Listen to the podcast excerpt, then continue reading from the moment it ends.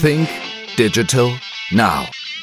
Der Podcast für Marketing, Kommunikation und digitalen Geschäftserfolg. Gastgeber ist Österreichs führender Storytelling-Experte Harald Kopeter. Hallo und herzlich willkommen zu einer neuen Ausgabe von Think Digital Now.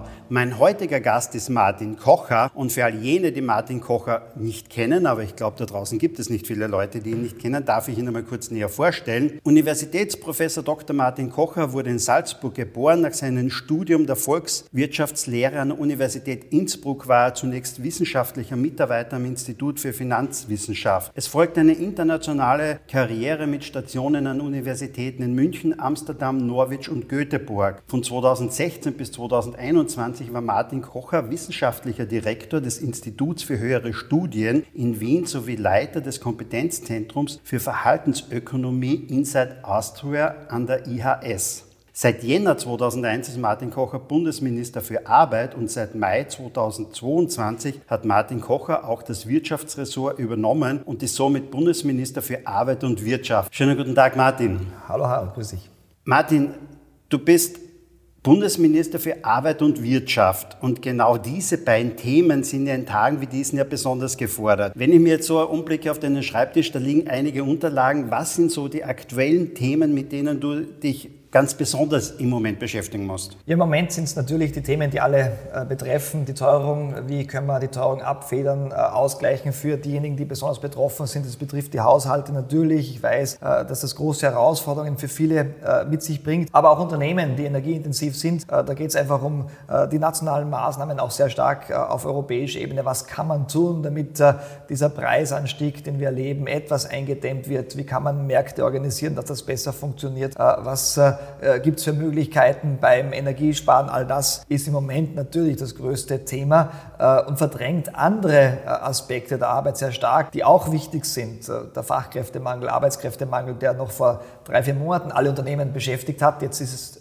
die, Energie, die Energiekosten. Und vor einem Jahr war es vor allem Covid und die Lockdowns, die wir hatten und die hohe Arbeitslosigkeit. Also es hat sich innerhalb kürzester Zeit sehr viel verändert. Zuerst die ganz schwierige Covid-Phase für Unternehmen, für die Haushalte, ähm, aus der wir gut rausgekommen sind, ein hohes Wachstum hatten eigentlich äh, letztes ähm, äh, Jahr im zweiten Halbjahr, jetzt im ersten Halbjahr 2022 und jetzt natürlich mit diesem schrecklichen Krieg äh, und den Energiekosten, die großen Schwierigkeiten. Und das ist eigentlich ein, eine Mischung an, an sehr vielen Herausforderungen, die wir gerade zu, zu bewältigen haben. Politik bedeutet doch mitunter gestalten und für die Zukunft gestalten auch. Wie viel Zeit bleibt denn im Moment wirklich auch die Zukunft zu gestalten und oder wie, wie sehr musst du dich im Moment mit den aktuellen Problemen beschäftigen? Ja, es ist natürlich eine Mischung im Moment. Wir haben äh, auch einige größere Reformen für die Zukunft äh, auch glücklicherweise umsetzen können. Aktuell äh, tritt mit 1.10. die Reform der Rot-Weiß-Rot-Karte in Kraft. Da geht es also um den qualifizierten Zuzug aus Drittstaaten außerhalb der Europäischen Union. Das ist ganz wichtig, weil wir einfach mit der demografischen Entwicklung mehr Fachkräfte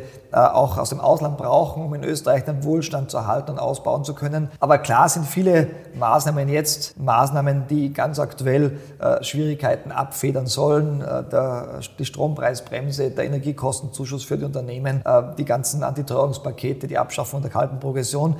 Es ist oft eine Mischung. Also beim Teuerungspaket war es auch ganz klar, äh, der Fokus auf den kurzfristigen Maßnahmen, Einmalzahlungen, Antiteuerungsbonus, Klimabonus und so weiter, aber auch nicht strukturelle Maßnahmen. Und viele unterschätzen zum Beispiel, äh, ich glaube, es war wirklich ein Meilenstein, dass wir die kalte Progression abgeschafft haben jetzt ab nächstem Jahr und gleichzeitig die Sozialleistungen indexiert haben. 30 Jahre haben das Regierungen in ihre Regierungsprogramme geschrieben, es ist nie umgesetzt worden. Jetzt ist es in einer schwierigen Phase passiert. Äh, wir werden erst in den nächsten Jahren sehen, wie wichtig das war angesichts auch höherer Inflationsraten. Damit haben wir unsere Systeme, Steuerbereich, im Sozialbereich inflationssicherer gemacht. Das heißt, äh, die Inflation spielt keine so akute Rolle mehr und die Regierungen müssen dann nicht mehr äh, sehr, sehr oft intervenieren und äh, Steuerreformen durchführen oder Sozialleistungen dann ad hoc diskretionär erhöhen. Das läuft jetzt etwas automatischer. Also es ist eine Mischung aus auch Zukunftsthemen, aber auch vielen natürlich aktuellen Herausforderungen, die man dann ad hoc beantworten muss. Du warst zuerst äh, Bundesminister für Arbeit und hast heuer auch das Wirtschaftsressort mit übernommen nach dem Rücktritt von Bundesministerin Margarete Schramböck. Das wurde vielfach auch kritisiert von der Oppositionspartei. In der Vergangenheit war das aber auch vielfach in meiner Erinnerung so bei der Großen Koalition, dass es auch von den Parteien getrennt war. Das Thema Arbeit war bei der Sozialdemokratie angesiedelt,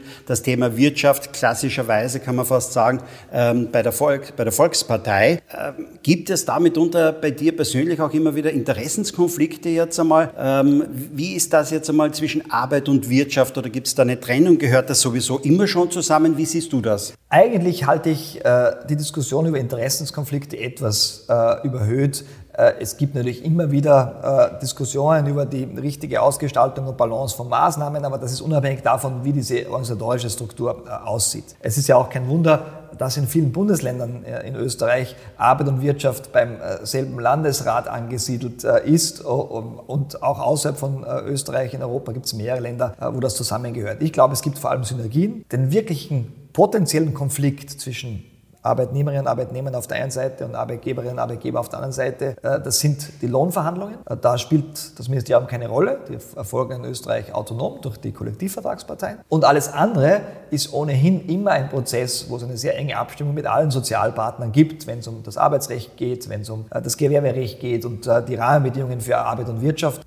Umgekehrt ist es, glaube ich, wichtig, dass wir den Standort Österreich nicht nur als Wirtschaftsstandort betrachten, sondern natürlich auch aufgrund der demografischen Entwicklung als Arbeits- und Wirtschaftsstandort. Wir müssen attraktiv sein für Unternehmen, aber genauso attraktiv sein für Arbeitskräfte, nicht nur für ausländische, auch für die österreichischen Arbeitskräfte, die vielleicht dann sonst nach Deutschland gehen oder in die Schweiz gehen, äh, weil sie dort attraktivere Arbeitsbedingungen vorfinden, weniger Steuern zahlen oder was immer. Also ich glaube, äh, die Synergien überwiegen ähm, und ich kann äh, für mich jetzt garantieren, dass diese Balance äh, gegeben ist, äh, weil ich auch aus keiner Interessensgruppe komme, die in die eine oder andere Seite vielleicht eine, eine Neigung hätte. Ähm, bei mir ist das so, dass ich versuche, die Lösungen zu finden, die äh, für Österreich und für die Allgemeinheit äh, aus meiner Sicht und aus Sicht des Ministeriums die besten sind. Wir lesen jetzt ja nicht nur überall äh, den Arbeitsmarkt, jetzt einmal der Arbeitsmarkt boomt. Wir haben gerade einmal 300.000 Arbeitslose, wenn ich das so richtig im Kopf habe, denn auch. Und wenn ich mit Unternehmen rede, alle sagen, wir suchen händeringend nach Arbeitskräften, auch ich selber meine Unternehmen auch immer wieder. Ähm,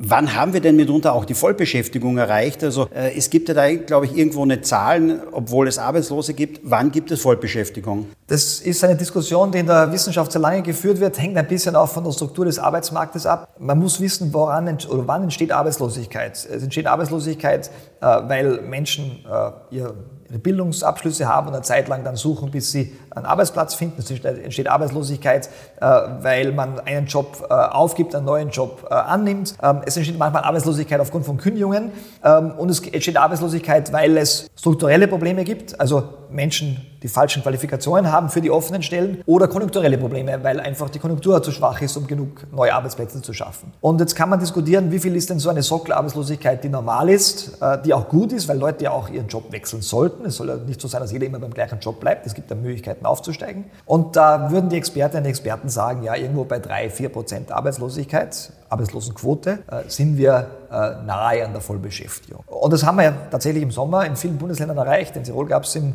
äh, Sommer, im Juli 2,7 Prozent Arbeitslosigkeit, äh, auch jetzt dann im, äh, August nur 3 Prozent Arbeitslosigkeit. Wir haben in Salzburg in Oberösterreich letztlich Vollbeschäftigung, in vielen anderen Bundesländern auch und österreichweit eine Arbeitslosenquote knapp über 5 Prozent, 5,5 Prozent, je nach Monat. Das ist schon sehr nahe an der Vollbeschäftigung. Das heißt nicht, dass man nicht auch noch einiges tun kann. Also es gibt sicher auch unter den 300.000 Arbeitssuchenden noch einige, die einen Job finden könnten und wo wir besser unterstützen müssen noch. Das machen wir jetzt. Ähm, Gerade die, die länger arbeitslos sind. Aber aber so nahe äh, an der Vollbeschäftigung waren wir schon seit äh, ungefähr 10, 15 Jahren nicht mehr. Äh, und da bin ich froh, weil ich habe begonnen vor eineinhalb Jahren als Arbeitsminister mit einer Arbeitslosenzahl von fast 600.000 Personen im Jänner 2021. Im Sommer waren es jetzt ungefähr 300.000, also eine Halbierung, natürlich auch saisonal bedingt, aber ähm, das ist schon ein großer Unterschied. Das ist ja sind 300.000 Menschen mit Familie oft. Ähm, wenn die Arbeit haben, ist auch das Armutsrisiko viel geringer. Also äh, bin froh, dass die Arbeitslosigkeit geringer ist. Wir müssen es jetzt schaffen, durch diese etwas schwierige Zeit äh, so durchzukommen, dass die Arbeitslosigkeit nicht massiv steigt. Sie wird im Herbst jetzt natürlich steigen, saisonal bedingt, aber das ist ja keine Arbeitslosigkeit, die äh, problematisch ist. Die wird im Frühjahr wieder zurückgehen. Das ist einfach am Bau und in der Land- und Forstwirtschaft nicht möglich zu arbeiten im Winter. Ähm, aber ich hoffe sehr, dass wir nicht strukturell eine hohe Arbeitslosigkeit bekommen aufgrund der hohen Energiekosten. Wieso gibt es dennoch in so vielen Branchen jetzt einmal Schwierigkeiten, einfach Leute zu finden?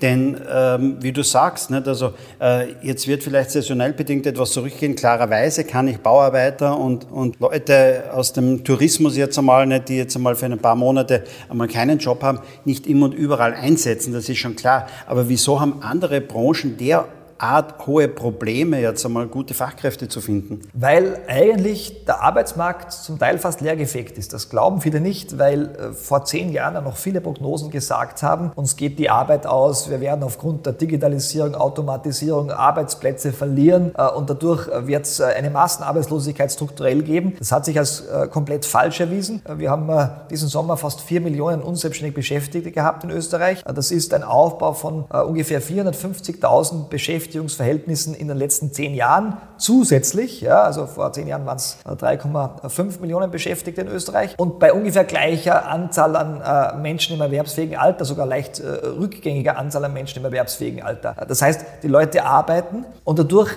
äh, entsteht, wenn es eine sehr gute Konjunktur, eine Dynamik in der Wirtschaft gibt, so wie wir sie erlebt haben bis zum Sommer dieses Jahres, einfach eine Knappheit zuerst an Fachkräften und es gibt gewisse Branchen, wo das ohnehin auch vor der Covid-Pandemie schon sehr knapp war. IT ist so eine Branche, aber auch Tourismus, Pflege. Und dann wird es nochmal knapper. Jetzt wird sich die Konjunktur etwas verlangsamen, vielleicht laufen wir sogar in eine Rezession, hoffentlich nicht, aber es kann passieren. Da wird nicht der Druck wieder geringer werden, aber im nächsten Aufschwung wird es noch einmal stärker. Das heißt, wir müssen einfach unsere Fachkräftestrategie, die wir haben, auf allen Ebenen, da geht es um viele Dinge, da geht es um äh, natürlich bessere Qualifizierungsmaßnahmen, da geht es um äh, die richtigen Anreize in der Arbeitslosigkeit, da geht es aber auch, äh, auch um Teilzeitbeschäftigte, die man hoffentlich mit den äh, richtigen äh, Kinderbetreuungsmöglichkeiten, gerade bei Frauen auch äh, zu mehr Stunden in der Arbeit bringen kann, weil im Moment ist es oft einfach nicht möglich für Frauen, Vollzeit zu arbeiten oder mehr Stunden zu arbeiten. Da geht es um Ältere, die äh, länger im Berufsleben stehen sollten bis zum Regelpensionsantrittsalter. Äh, auch da haben wir noch Potenzial. Also die Potenziale werden wir nutzen müssen in dem nächsten Aufschwung auf jeden Fall noch stärker als bisher. Sonst äh, beschränken wir unsere Wachstumspotenziale durch eine zu geringe Anzahl an Arbeits- und Fachkräften in Österreich. Und das heißt einfach weniger Wohlstand und weniger ähm, Wohlstand für alle, wenn wir es nicht schaffen, diese Potenziale zu heben, die es gibt. Du hast das vorhin gerade erwähnt, es gibt ungefähr vier Millionen unselbstständige Beschäftigte. Dann haben wir noch die Selbstständigen dazu, aber wir haben in Österreich, ich glaube, 8,9 Millionen Einwohner, bald 9 Millionen. Ähm, das heißt, 50 Prozent der Österreicher und Österreicherinnen arbeiten und der Rest arbeitet nicht. Klarerweise, weil Kinder, klarerweise, weil in Pension. Aber da gibt's zwischendrin auch noch eine Menge Leute, ne, die sind weder Kinder noch in Pension. Arbeiten wir Österreicher vielleicht ein bisschen zu wenig? Nein, würde ich nicht sagen. Aber wir haben natürlich erstens, äh, wenn wir auf die Jüngeren schauen, äh, schon auch äh, eine Tendenz, relativ lange im Ausbildungssystem zu sein. Das ist historisch so gewachsen. Das will ich auch gar nicht kritisieren, weil das ja auch viele Chancen bietet. Ähm, aber bei uns ist halt oft üblich, während des Studiums oder während einer Ausbildung auch schon Teilzeit nebenbei zu arbeiten, aber, aber dann die, den Ausbildungsabschluss hinauszuzögern ein bisschen und damit nicht voll im Arbeitsmarkt zur Verfügung zu stehen. Und wir haben natürlich auch gerade bei den Älteren ähm, äh, die, die vor dem Regelpensionsantrittsalter äh, in Pension gehen äh, oder, oder in die Arbeitslosigkeit kommen, einen, einen gewissen Spielraum. Unsere Erwerbsquote bei den 55 bis 65-Jährigen liegt irgendwo bei 55 Prozent im Moment. Also da arbeiten 55 Prozent aller in, diesem, in dieser Altersstufe. In Schweden sind 70, 75 Prozent. Also da gibt es schon noch Potenzial. Da geht es auch um Gesundheitsvorsorge, betriebliche Gesundheitsvorsorge natürlich auch, Prävention. Das spielt eine ganz große Rolle. Aber da gibt es natürlich Potenziale. Aber insgesamt wird natürlich äh, die Zahl der Erwerbspersonen, äh, die Personen, die im erwerbsfähigen Alter sind, weniger. Äh, durch die Demografie werden wir in 10, 15, 20 Jahren immer mehr Menschen haben, die über 65 sind. Und damit haben wir immer weniger Menschen, die äh, im erwerbsfähigen Alter sind, äh, relativ äh, zur Gesamtbevölkerung. Äh, und das ist natürlich eine große Herausforderung, weil da, da, musst du eigentlich auch alle Potenziale nutzen und gleichzeitig auch die Automatisierungs- und Digitalisierungspotenziale nutzen, äh, weil das natürlich auch Arbeitskräfte irgendwo einsparen kann. Wie gesagt, vor zehn Jahren war das die große Angst, äh, dass da zu viele Arbeitskräfte eingespart werden, unter Anführungszeichen, und damit äh, Arbeit uns ausgeht. Im Moment, glaube ich, müssen wir darauf hoffen, dass das zum Teil passiert, weil sonst haben wir tatsächlich eine Schwierigkeit, die gesamte Erwerbsarbeit auch in Österreich zu erfüllen, weil es einfach so viel Nachfrage nach den Dienstleistungen und Gütern gibt. Aber da braucht es doch auch Modelle, dass Leute, die auch nach 45 Jahren in Pension gehen, länger arbeiten können. Damit natürlich können sie arbeiten, aber es muss auch attraktiv sein. Und das ist im Moment aus meinen Gesprächen heraus nicht immer unbedingt äh, attraktiv, wenn man äh, für das, was man dazu verdient, relativ hoch besteuert wird mitunter. Und da muss es doch Modelle geben, damit die einfach mal länger arbeiten können, denn diese Leute sind durchaus fit. Aus meinem persönlichen Umfeld, ich habe drei ältere Brüder, davon sind zwei mittlerweile in Pension. Einer ist allerdings Landwirt und bei dem ist es so, da ist das nur ein Datum. Da geht die Arbeit am nächsten Tag gleich weiter. Und mein zweiter Bruder ist letztes Jahr nach 45 Jahren Erwerbstätigkeit in Pension gegangen, war Angestellter und der genießt seine Freizeit, ist aber sehr, sehr fit und könnte natürlich durchaus auch länger arbeiten oder, oder Teilzeit etwas machen oder anderes. Und da kenne ich auch in meinem Umfeld einige Leute, die würden das gerne machen, ist aber nicht wirklich attraktiv. Müssen wir da nicht schnellstmöglich was ändern? Du sprichst einen sehr wichtigen Punkt an an, der mir äh, auch sehr wichtig ist, weil ich glaube, dass da wirklich sehr viel Potenzial da ist. Also manche glauben immer, ja, das Potenzial ist im Ausland. Äh, natürlich spielt das eine Rolle für Fachkräfte, aber äh, wir haben auch bei uns noch viel Potenzial. Äh, durch Anreize, das Arbeitsvolumen in Österreich zu erhöhen. Das betrifft jetzt zwei Gruppen vor allem. Das betrifft die Älteren, die, die äh, in der Pension sind. Und da wird es viele geben, die vielleicht nicht arbeiten können, weil sie auch krank sind oder weil sie äh, Schwerarbeit geleistet haben. Niemand will, dass jemand, der am Bau gearbeitet hat, 45 Jahre noch länger diese Tätigkeit vollbringt. Das ist klar, das geht auch gar nicht. Aber es gibt nicht immer mehr Arbeitsfelder, Bereiche, äh, wo man sehr gut weiterarbeiten kann und wo wir jetzt im Moment den Anreiz setzen, das gar nicht zu tun, weil es steuerlich sich nicht auszahlt, weil man noch weiter äh, Sozialversicherungsbeiträge zahlt, obwohl man eigentlich äh, keine zusätzlichen Leistungen aus der Pensionsversicherung bekommt. Also da gibt es viel Potenzial. Wir sind gerade dran, da ein Paket zu diskutieren, weil ich glaube, dass es für alle Seiten positiv wäre, nämlich für die Betroffenen auch, die würden gern arbeiten, sagen aber, wenn sie es überhaupt nicht auszahlen, warum, warum soll ich weiterarbeiten? Und wie gesagt, es geht gar nicht um Vollzeitarbeit, da geht es teilweise um Teilzeitarbeit äh, von Menschen, äh, die sehr, sehr viel Erfahrung haben, die sich gut einbringen können, aber im Moment einfach äh, nicht arbeiten können oder nicht arbeiten wollen, weil es sich einfach überhaupt nicht auszahlt, das zu tun. Das trifft aber auch andere Bereiche. Natürlich ist es auch bei Teilzeitbeschäftigten im, im erwerbsfähigen Alter oft so, dass das Aufstocken von 20 auf 30 Stunden, von 30 auf 35 Stunden nicht attraktiv genug ist, weil er da schlägt dann die Progression voll zu, die Sozialversicherungsbeiträge schlagen zu. Ähm, ich muss vielleicht Kinderbetreuung dann auch noch organisieren, weil ich äh, keinen Kinderbetreuungsplatz öffentlich habe und dann zahlt es sich nicht aus. Wir müssen schauen, dass sich Arbeit auf jeden Fall lohnt ähm, und dass es äh, den Anreiz gibt, ähm, äh, etwas mehr zu tun und nicht etwas weniger zu tun. Und ich glaube, der Grund, warum das so ist, ist, wir kommen aus einer Phase, einer sehr langen Phase, wo eigentlich die Arbeitsplätze knapp waren und eigentlich ja auch das öffentliche Signal oft war, ja, geh doch lieber ein bisschen früher in Pension, du nimmst ja einem Jungen, äh, einer Jungen den Arbeitsplatz weg. Das und das war auch nicht ganz falsch, weil wenn es eine hohe Arbeitslosigkeit gibt, äh, dann ist es tatsächlich zwar nicht ganz richtig, dieses 1 zu 1 Verhältnis, aber es ist etwas, äh, was äh, gesellschaftlich eine Rolle gespielt hat. Jetzt ist es anders und deswegen müssen wir einfach das System anpassen. Jetzt ist es wichtig, dass die Leute länger arbeiten, wenn sie arbeiten wollen. Also niemand soll verpflichtet werden, das Regelpensionsalter soll nicht erhöht werden, aber es soll Anreize geben, dass man, wenn man will, wenn man das gerne macht, auch wenn man dann länger arbeitet, über das Regelpensionsantrittsalter hinaus auch was davon hat. Aber mit ein bisschen normaler Rechenkunst hätten wir das ja ausrechnen können. Klarerweise, äh, wie viele Leute kommen jetzt unten nach? Wir wissen geburtenschwache Jahrgänge und, und, und. Geburtenstarke Jahrgänge gehen in Pension. Also im Grunde genommen hätten wir ja vor fünf Jahren, zehn Jahren die Weichen stellen müssen. Das ist doch richtig, oder? Ist völlig richtig. Ähm, jetzt sage ich noch einmal, vor zehn Jahren gab es diese Prognosen, dass uns die Arbeit ausgeht. Jetzt habe ich nie dran geglaubt, aber klar war auch, das kann schon sein, dass äh, aufgrund der Digitalisierung und Automatisierung, damals hatten wir mal eine Schätzung vor ein paar Jahren, Jahren, wo wir gesagt haben, naja, 10 Prozent der Arbeitsplätze können schon verloren gehen für Österreich.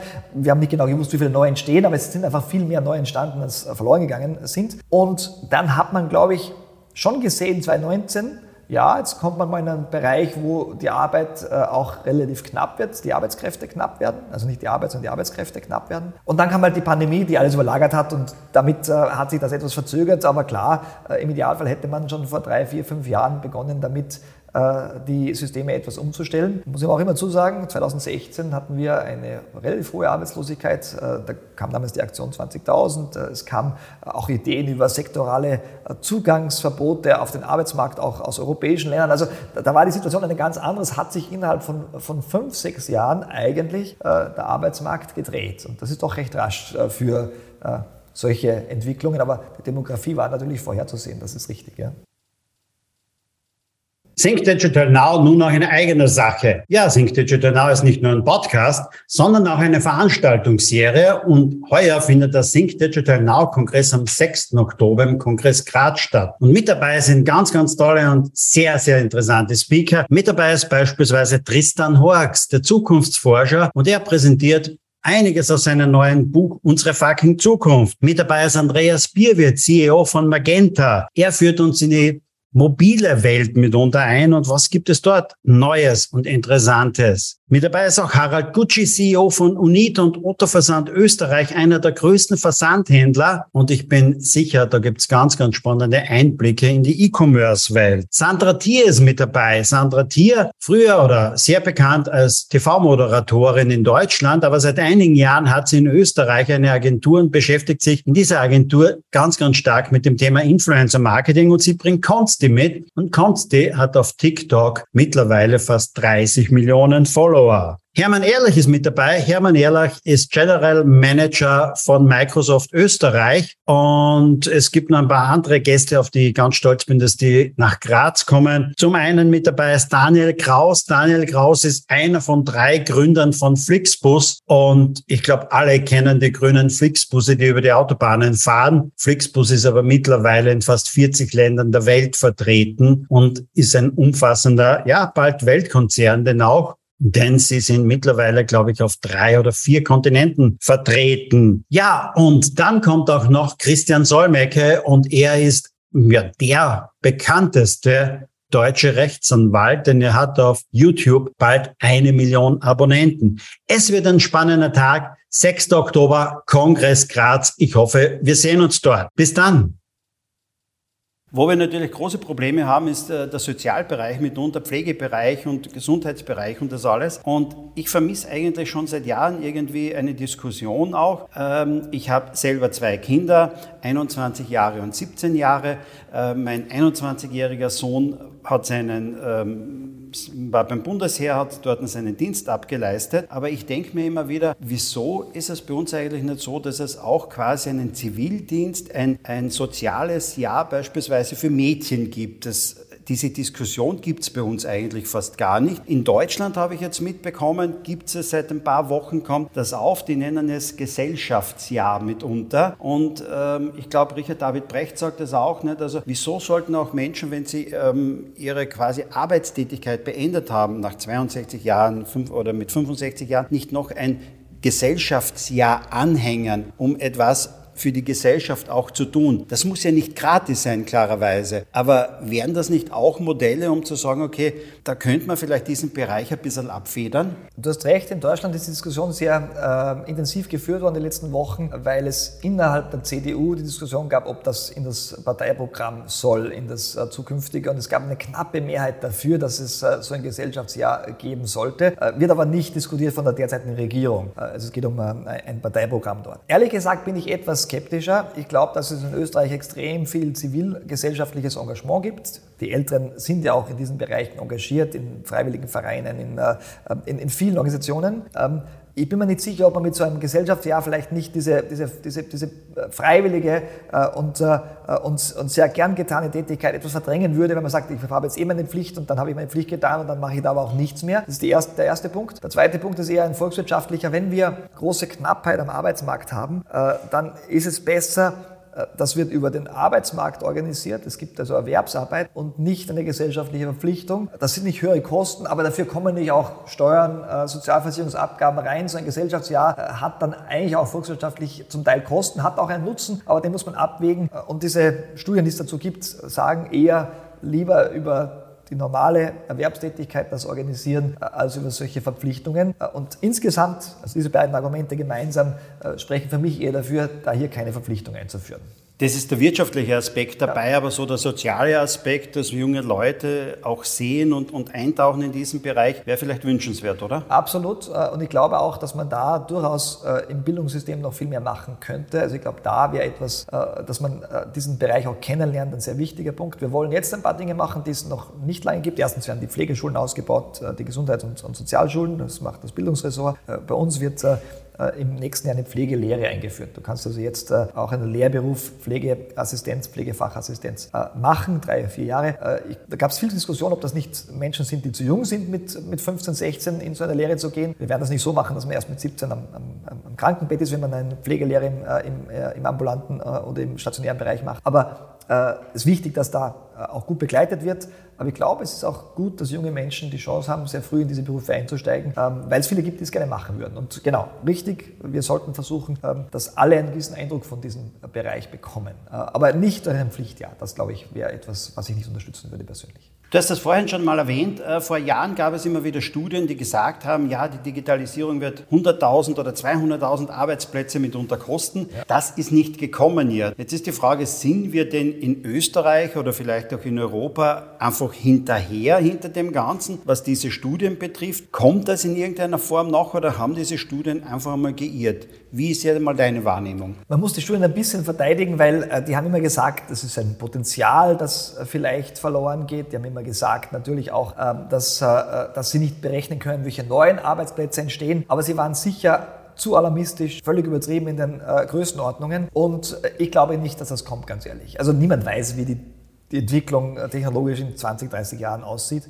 Aber wir sehen, dass jede Entwicklung, die dazu führt, dass gewisse Tätigkeiten ersetzt werden, zum Teil ersetzt werden, dazu führt, dass die Tätigkeiten von Berufen sich verändern und dass ganz neue Berufsfelder entstehen, die auch äh, sehr gute Chancen bieten. Und das heißt jetzt nicht, dass in allen Branchen äh, es nicht äh, vielleicht einen Abbau gibt. Wir sehen ja auch Bereiche, wo man sieht, diese Berufs äh, Bilder verschwinden. Es war ja auch immer so. Der Dorfschmied, den gibt es halt heute nicht mehr. Ja? Äh, den braucht man nicht mehr, der ist verschwunden. Ähm, aber dafür gibt es viele andere Berufe und natürlich ist es für die Betroffenen immer noch schwierig. Wir brauchen da die richtigen Übergänge, Qualifizierungsmaßnahmen. Das machen wir ja beim AMS, äh, machen wir nichts anderes als den Versuch, dass die Leute, wo wir sehen, dass sie die Qualifizierungsschritte nicht mehr haben, die man braucht, um erfolgreich zu sein am Arbeitsmarkt, dass wir sie weiter qualifizieren, umqualifizieren. Aber insgesamt entstehen so viele neue Jobs, äh, dass ich nicht glaube, dass uns die Arbeit ausgeht. Wie gesagt, ich glaube, es ist umgekehrt. Wir haben so viele Aufgaben vor uns, die Klimawende, ähm, äh, die, die, ganze, äh, die, die ganzen Investitionen, die wir jetzt brauchen für die nächsten 10, 15 Jahre.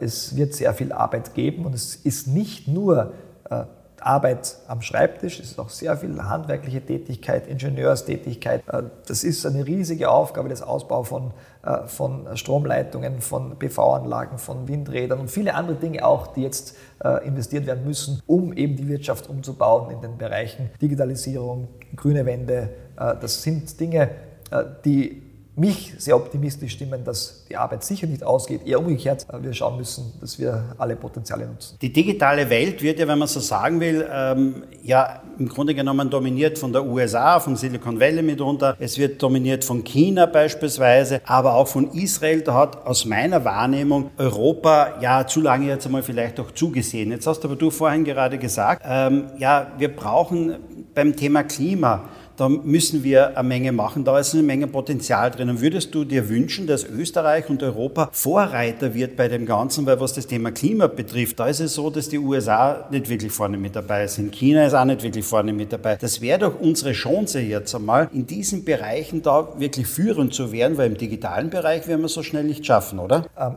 Richtig, im digitalen Bereich ist es, glaube ich, so, dass die großen, das zeigt sich ja anhand der großen Unternehmen, die weltweit agieren, eigentlich alle in den USA sitzen, alle dort auch gestartet sind. Äh, hier noch, also hier haben wir natürlich auch in, Österreich und Europa viele gute Unternehmen, aber die ganz großen der Welt äh, werden wir nicht so leicht äh, im Wettbewerb besiegen. Äh, aber genau, die Welt dreht sich weiter. Es gibt jetzt, äh, wie gesagt, äh, die grüne Wende, es gibt Klimapolitik, es gibt Climate Tech. Es ist ja alles, also es geht ja wichtig, es geht nicht nur darum, jetzt zu sagen, okay, wir müssen Windräder aufstellen, es geht ja auch darum, hier zu forschen forschen, neue Lösungen zu finden. Äh, ich bin optimistisch, dass wir die Technologien, die uns vielleicht helfen, äh, das Ziel 2040 klimaneutral sein, zu sein in Österreich, äh, äh, dass diese Technologien, die uns da helfen, noch gar nicht erfunden sind. Die werden vielleicht in den nächsten fünf bis zehn Jahren erfunden. Ähm, und deswegen, glaube ich, gibt es da riesige Chancen, ähm, ohne jetzt über Verbote groß zu diskutieren, über Verzicht zu diskutieren, sondern riesige Chancen für die europäische Industrie. Und viele dieser Chancen werden auf Basis von eher traditioneller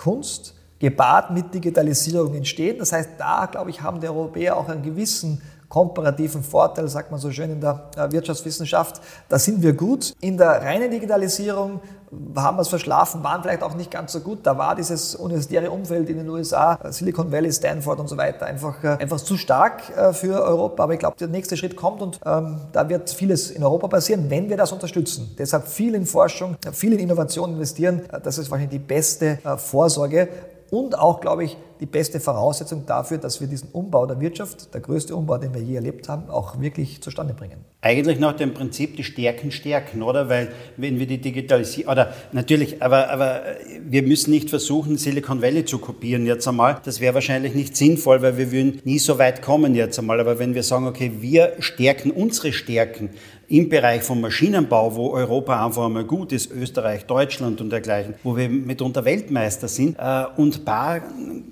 das mit der Digitalisierung und haben da die grüne Technologie als Nummer eins, das wäre doch genau das Richtige für uns, oder? Sehe ich auch so. Ich glaube, das ist wichtig insgesamt in der Industriestrategie, dass wir uns auf die Stärken besinnen. Äh, natürlich ist es auch wichtig, eine gewisse strategische Unabhängigkeit zu erhalten und natürlich wissen wir gerade im äh, Bereich äh, von äh, digitalen äh, Lösungen, Internet und so weiter, gibt es einfach eine sehr starke Führerschaft der USA. Auch in China eigene Lösungen. Europa hat keine eigenen Lösungen. Da wird immer diskutiert, sollen wir auch die Lösungen aufbauen.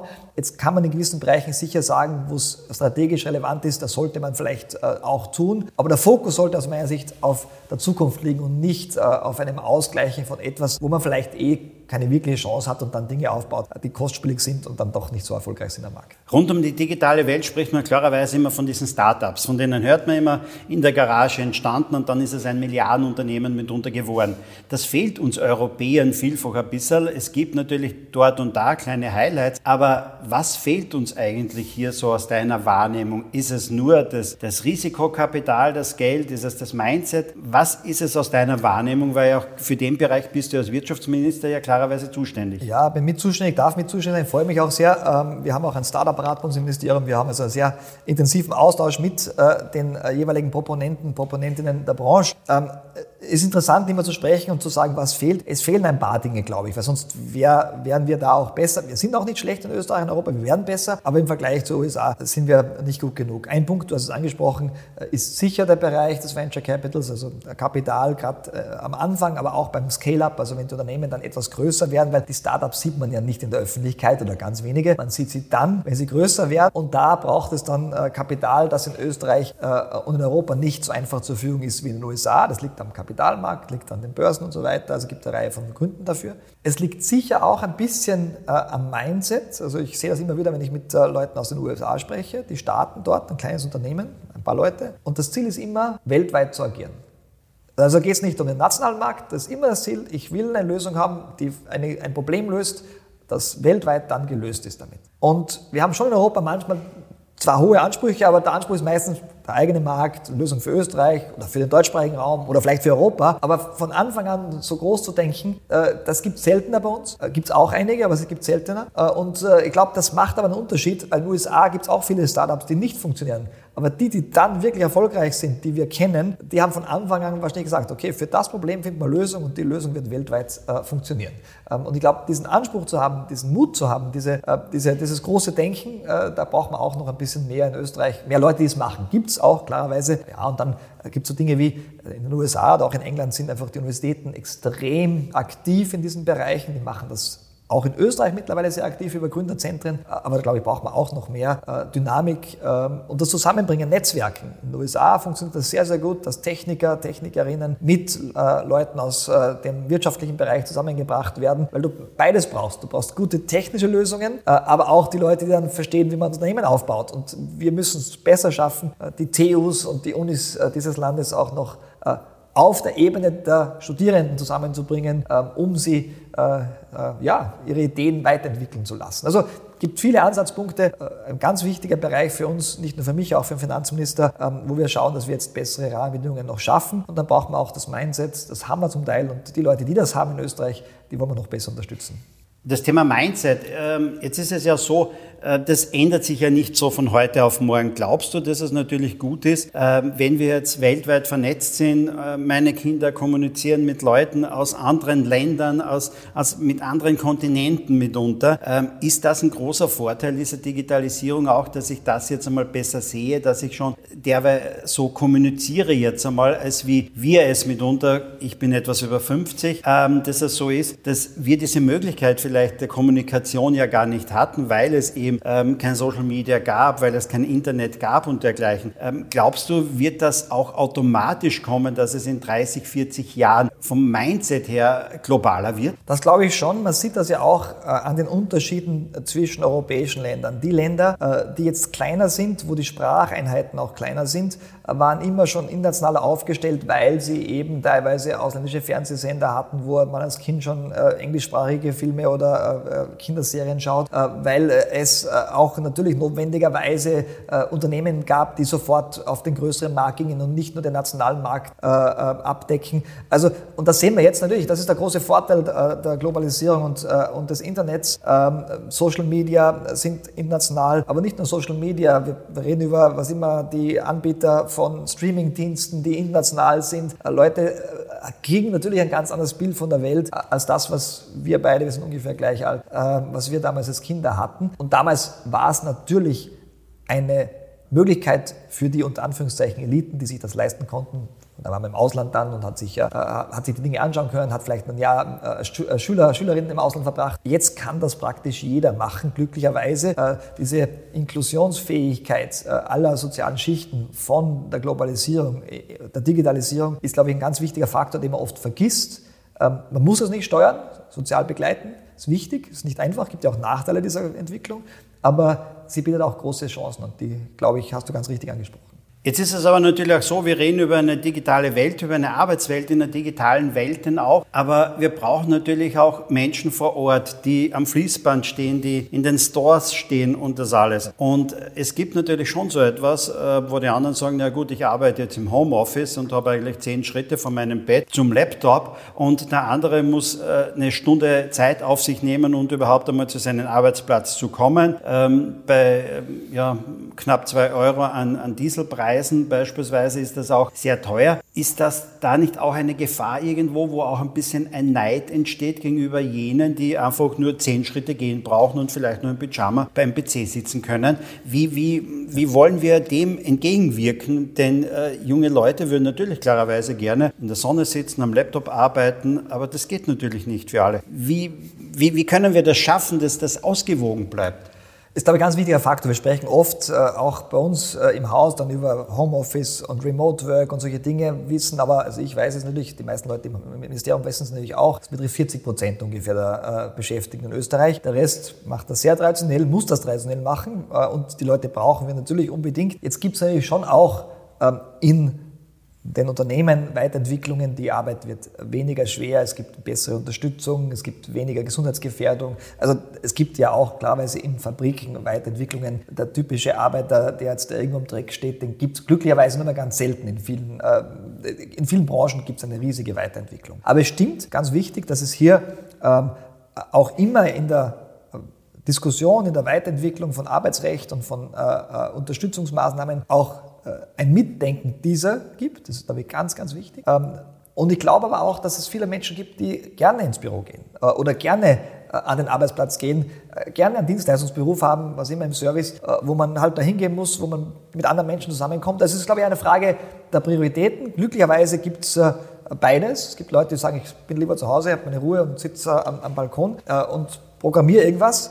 Gibt aber auch glücklicherweise Leute, die gerne sagen, es macht mir viel mehr Spaß, ins Büro zu gehen oder in äh, meine Arbeit zu gehen, äh, mit Kolleginnen und Kollegen mich auszutauschen, gemeinsam was zu erreichen. Also äh, ich glaube, die Arbeitswelt wird diverser, aber jeder wird das finden, äh, was äh, ihm mehr Spaß macht, was ihm besser liegt. Was wir insgesamt sicher machen müssen, ist ein bisschen aufzupassen darauf, dass natürlich diese neue Arbeitswelt, diese neuen äh, Entwicklungen, die Globalisierung einer Gruppe, die mobil ist, gut gebildet ist, bei weitem mehr Chancen bietet, als eine Gruppe, die weniger mobil ist, aus welchen Gründen auch immer, weniger gebildet ist. Ähm, und man gibt in der Soziologie einen Begriff der, der Someverse und der Anyverse. Die Anyverse können überall auf der Welt sein, äh, vom, nächsten, vom einen Job zum nächsten, der nächste ist dann besser bezahlt und äh, da gibt es einfach hohe, wir nennen das ökonomisch Renten. Das heißt also, man kann da viel damit äh, auch erzielen. Es muss nicht flexibel sein, ist auch ein Nachteil. Auf der anderen Seite, die Someverse sind irgendwo gebunden und da kann ich dann nicht so viel daraus machen. Jetzt durch die Knappheit an Arbeitskräften und Fachkräften gibt es aber auch für diese Sunwares äh, gute Chancen, äh, weil ich brauche im Moment, glaube ich, nicht weit äh, über meine Bezirke hinwegschauen. Ich kriege gute Angebote. Ich muss aber, klar ist wichtig,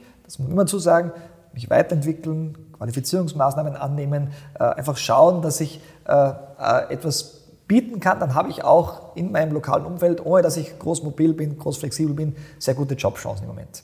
Ein Teil der digitalen Welt ist natürlich auch die Welt des Social Media. Auch du als Minister musst klarerweise Social Media nutzen, auch, denn ähm, du bist natürlich gefragt, auch die Öffentlichkeit zu informieren und die Öffentlichkeit interessiert sich natürlich auch für dich und deine Arbeit mitunter. Du bist vertreten auf Twitter, Facebook, LinkedIn habe ich gesehen. Ähm, Instagram bist du alle 14 Tage, glaube ich, live mit einem Talk. Äh, jede Woche sogar meistens. Jede Woche sogar. Ja. Äh, was ist für dich da, ähm, sagen wir mal, der wichtigste Kanal oder was ist für dich so Social Media? Warum nutzt du das so in dieser Form?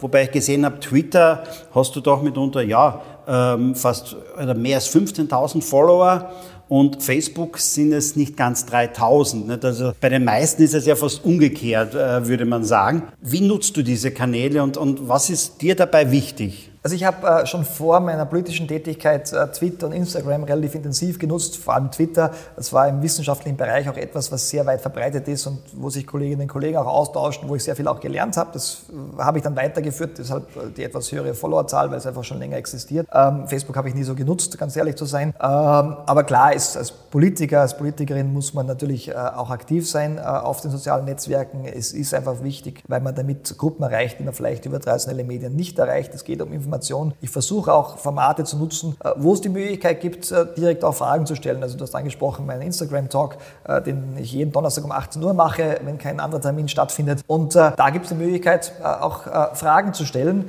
Ähm, jeder, der dabei ist, live kann Fragen stellen oder vorher Fragen an uns schicken. Ähm, und damit versuche ich, diese Fragen zu beantworten. Ich glaube, es ist eine der Möglichkeiten, einfach als Politiker, Politikerin angreifbar zu sein in gewisser Weise. Also ähm, es gibt die Möglichkeit für jeden, für jede, äh, äh, auch äh, mit mir zu sprechen. Man muss jetzt nicht irgendwo zu einer Veranstaltung kommen, aber es ist nur einer der Bereiche und mir ist sehr, sehr wichtig, dass wir auch natürlich die klassischen Termine in den Bundesländern bei Veranstaltungen auch wahrnehmen.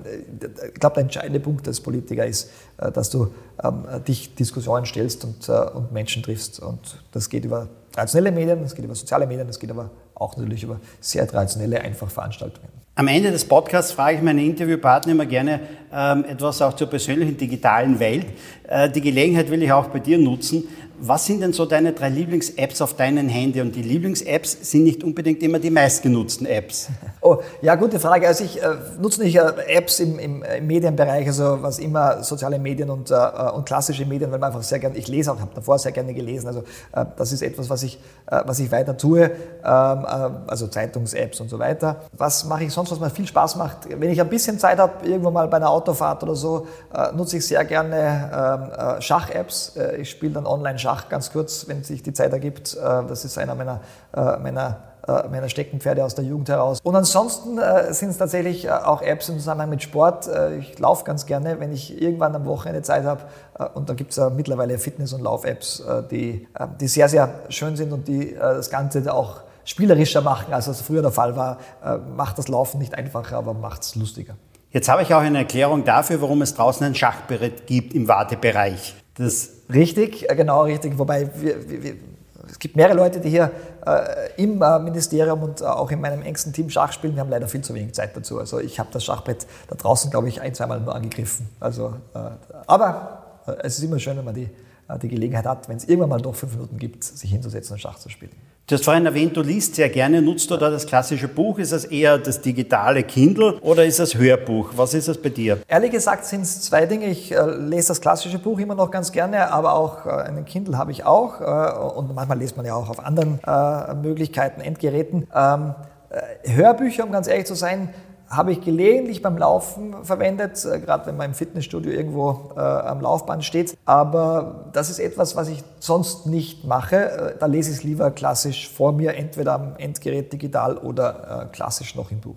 Jetzt denk vielleicht auch noch ein bisschen zurück, bevor du Minister warst. Wann warst du das letzte Mal drei Tage offline? Weil ich glaube, als Minister kann man vielleicht nicht wirklich drei Tage offline sein. Aber in deiner Tätigkeit davor, war es da öfters einmal so, dass du offline warst? Na, leider ganz, ganz selten, äh, muss ich ganz ehrlich zugeben. Äh, das ist eine gute Frage, wann das das letzte Mal der Fall war. Ich überlege jetzt gerade zurück. Äh, manchmal auf Reisen ist es etwas schwieriger, natürlich dann immer wieder online zu sein. Aber selbst, äh, wir waren vor langer Zeit, muss ungefähr äh, jetzt äh, fast zehn Jahre her sein, in Costa Rica auf einer sehr schönen Reise durch Nationalparks. Aber selbst dort gab es in den Nationalparks, auf den Hütten, äh, teilweise äh, ein kleiner, es gab nicht mal Strom, es gab einen Stromgenerator, der um 8 Uhr am Abend äh, abgeschaltet wurde, aber es gab ein paar Steckdosen für Handys und es gab WLAN und man konnte kurz die E-Mails checken und schauen, ob es was Neues und Wichtiges gab. also ist schon lange her, muss mehr als zehn Jahre her sein, dass ich drei Tage durchgehend offline war. Lieber Martin, herzlichen Dank in den Einblick jetzt einmal in deine zwei Ressorts, in das Thema Arbeit, in das Thema Wirtschaft und auch, dass du noch zwei, drei persönliche Fragen beantwortet hast. Herzlichen Dank dafür. Danke, Harald. Hat mich sehr gefreut. Danke. Das, liebe Leute, war eine weitere Ausgabe von Think Digital Now.